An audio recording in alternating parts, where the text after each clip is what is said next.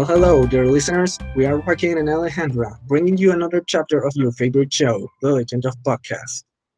We attend St. Gaspar College School, and we are doing this podcast for the subject Participation and Argumentation in Democracy with the teacher Monica Chamorro. That's right. And today is November the 27th, and we are recording it on our homes in Santiago, Chile. This episode will interview an American teacher. Let's welcome Mr. Alfredo. Mr. Alfredo is a teacher in the US and will talk to us about how COVID has been handled there. as well as give us his opinion and perspective of, on the situation. So, Mr. Alfredo, how much do you take care of yourself? You know, about the virus and all the safety precautions everyone talks about. Do you follow them? And how much? Okay, um, y- I try to do my best to to follow all the precaution that the CDC, the the public health uh, recommend, and our own county.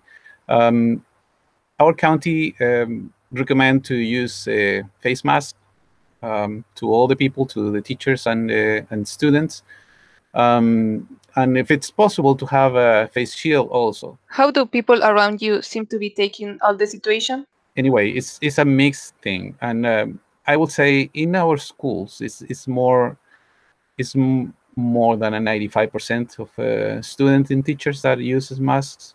It's um, it's been pretty well, but sometimes you go to um, store and twenty percent of the people is using masks, or you go to another store and hundred percent is using masks. How was the return to classes in the city you live? our county, um, what happened is that the, they took a little bit of time. They uh, delayed the, the beginning of the school year um, a couple of weeks to give us time to prepare online materials and to um, to focus in how we are going to make it safe.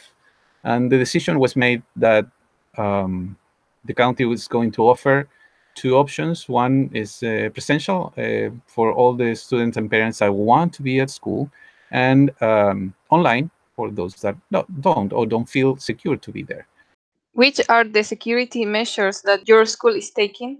One of the ideas is control the traffic, how we are going to move around uh, between the classes. Then uh, we decided to divide the hallway in half, uh, uh, longwise. The that way, the, the, in the way that we have one side, the right side, in one direction, and the left side in the other direction. Uh, another measure was to uh, limit the amount of student in the restroom. We don't allow the student to go in the interchange of a classroom to the restroom. They need to go to the classroom and then ask for permission. Every classroom has um, a big bottle of hand sanitizer. And at the end of each period, we have to sanitize all the tables with a special spray that they give us. We used to have four students per table, but now we have two students divider in between. We decided to uh, our, our own dividers, and we use those um, trifold for presenting projects. And we cut the, the center part and we put plastic there in the way that the student can see each other, but they are not interchanging directly um, their their vapors or their breathing. Uh, we spread out as much as possible the students. We take temperature every day to all the students before they came inside of the building.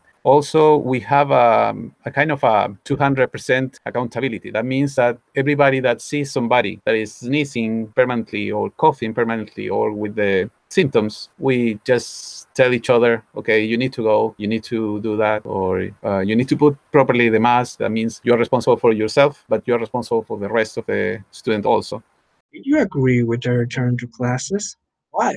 I think the learning is not the same. That's why I, I am pro returning, but for sure I'm not happy to be there and be kind of scared every day because it's a it's a risk. Thank you a lot for your time, mister. You know what? I'd say it went really well. Anyways, why don't we analyze the answers, shall we? Then let's get to it. Answer number one. He said he was following all the security requirements his school asks for, and that he was following them the best as possible, not settling for less restrictive methods, oh no, so that he'd be sure to be safe, and so his students, responsible and admirable, if I must say. Also, the school where he is teaching has people that speak other languages, mainly Spanish, but all the classes are made in English. And unlike other schools, they have the same curriculum for the online and presential classes. On to number two, then. He answered that stuff around there got political because of the security methods. Now, how do you even do that? Jesus Christ. How are people so stubborn, and entitled, and reckless to go against their own government's health safety methods? Yeah, I think that they do that because of their obsessive freedom ideals. Also, the discourse of their president doesn't contribute to adhere to norms established by the health authorities. Hmm, yeah, don't even mention it. Well, I guess the stereotype of US citizens was awful already. I just wish it wasn't that accurate. I'm happy people here can actually use common sense and not make everything political. I think that the- Americans should stop thinking that he, this is a political or religious matter. This is a serious health problem that is real, is killing people, and it can be stopped if they follow the measures. Ah, anyway, in the third question, he mentioned the method the cities take. He mentioned something along the lines of having to wear a mask in crowded areas, small shops, and such. Uh, you know, that sounds incredibly standard. It makes me think even more uh, about how, in God's holy name, did people find a way to get obsessed and political about that? I think it's because they put the liberty first, and in second place, all the other things like health, security, etc. You know what? I have a vocabulary to watch out for, and these questions aren't helping.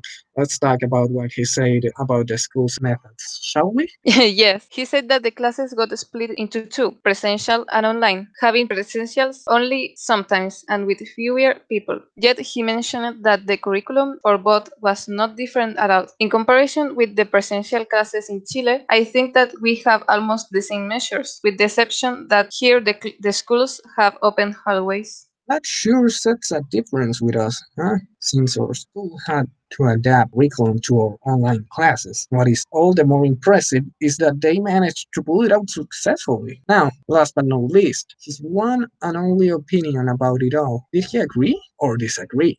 To which he replied that he loved his job and teaching online was not the same as presential classes, and now that the crisis looks more calm, then that's it was indeed more factible. That sounds really reasonable, to be honest. But I think we ran out of time. So, uh, yeah, that was it. Thank you for listening to this podcast. The next episode is going to be the final one, where we're going to get a final conclusion and close the podcast. We wish you the best of luck. Or, well, and never stop listening to your podcast.